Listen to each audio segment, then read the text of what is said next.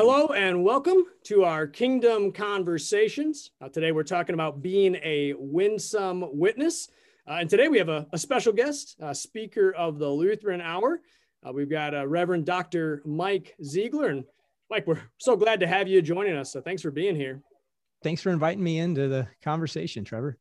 Yeah, no, it's been great. Uh, a big fan of the Lutheran Hour, big fan of your winsome witness taking over as, as Lutheran Hour. How, how long ago did that transition happen? It was October of 2018, so just a little under three years. Okay, so long enough to uh, feel like you know what you're doing, but still somewhat fresh in the role. Yeah, sort of.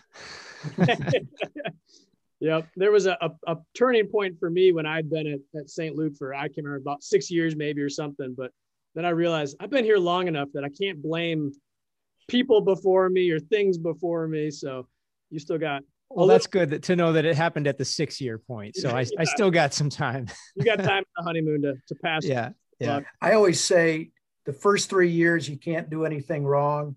The second three years, you can't get anything right. And then after that, you get to work.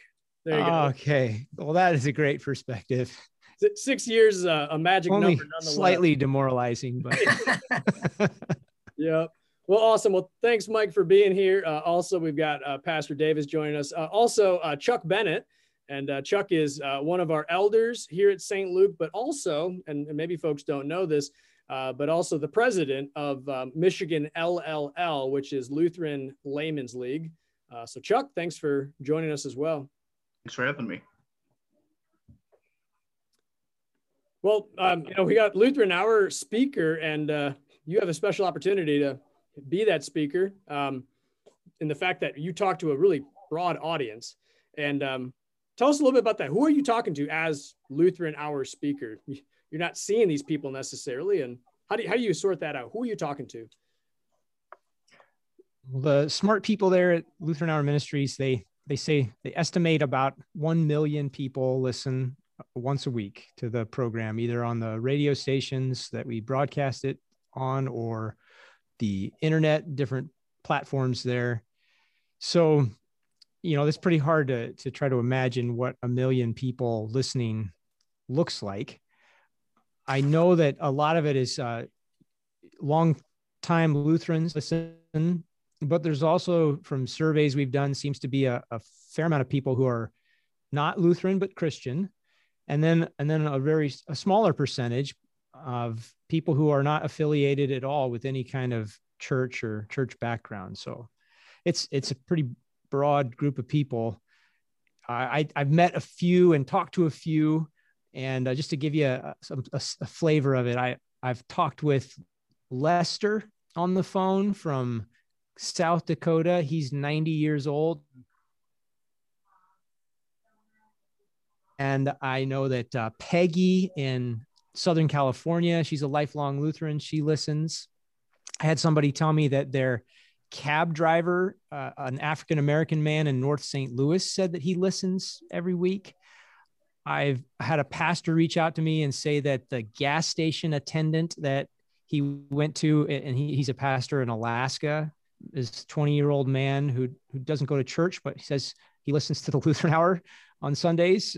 Uh, there was a, a man named Jason who reached out recently, said that he's new to religion, but has found the program and, and has been listening to back episodes on the podcast. So it's, uh, oh, and then my biggest fans, my, my mom and my dad, they listen too. How do you uh, think through the, the different people that you talk with, uh, maybe especially ages? How, how do you, or what, do you have with age demographics, do you think?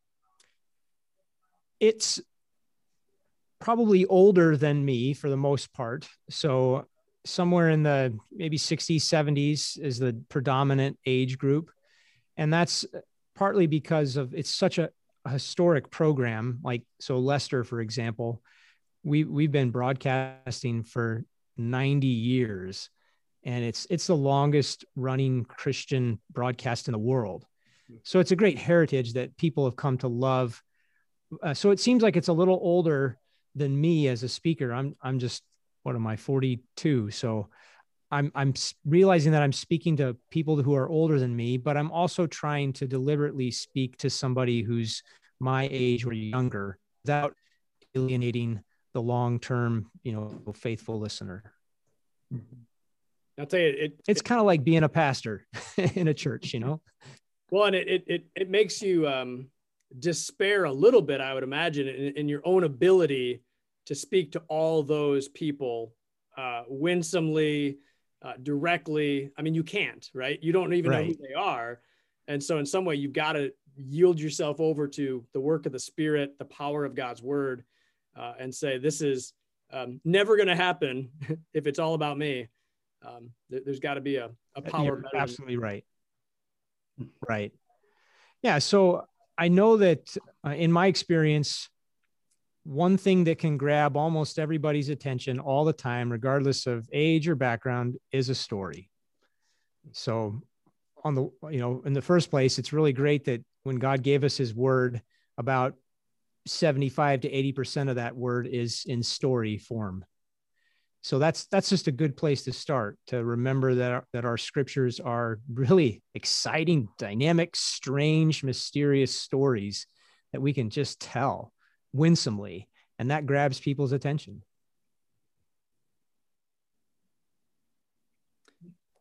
Yeah, Chuck, uh, got any questions? I, you know, I so much division in America. How do you consider the various perspectives of uh, of people when you're trying to talk to them about Jesus, especially in the context of a sermon? Uh, and well, it, it's very difficult. Like Pastor Sutton said, it, to to speak to everyone, uh, but but to make the effort is important. And so I can't I can't visit with my people in the same way like I could when I was a parish pastor, but I can listen to people that I know. I can read widely. I can try to understand what the cultural currents are. And and what we're doing in all of this is we're we're just as speakers of the gospel whether that as a as a called pastor or a layperson we're practicing empathy. Hmm. we're, we're we're trying to understand where people are coming from before we we speak up. So we know you know how to speak to them. And you see jesus doing this. He he has a different word for a different person for a different situation depending on what's going on. So he's got a different word for children, and he's got a different word for the woman from Samaria at the well. He's got a different word for the rich ruler who thinks he can earn God's favor. He, hmm. he graciously adapts his speech to the person in front of him. And that's what we're, we're trying to do. And, and again, I can't know for sure who's listening, but I can at least make an attempt to practice that empathy. You know, and I, I, th- I think with that, uh, you know, you say Jesus talked to this person, this person, this person, uh, like the the uh, the rich man. But there's also a sense in which he's been speaking to every rich man since.